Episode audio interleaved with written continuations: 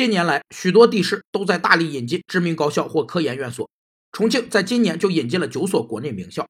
这么做只是因为科技与人才是城市发展至关重要的资源。人们从一个较长时期的城市各种因素、条件和可能变化的趋势预测出发，所做出的关系到城市经济社会建设发展全局的根本谋划和对策，被称为城市发展战略，是城市经济社会建设三位一体的统一的发展战略。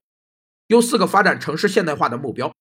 一是经济发展，一般用人均国内生产总值、社会劳动生产率等指标来表示；二是社会进步，可用城市化水平、公共教育支出等指标来表示；三是生活质量，可用市民可支配收入、恩格尔系数等指标来表示；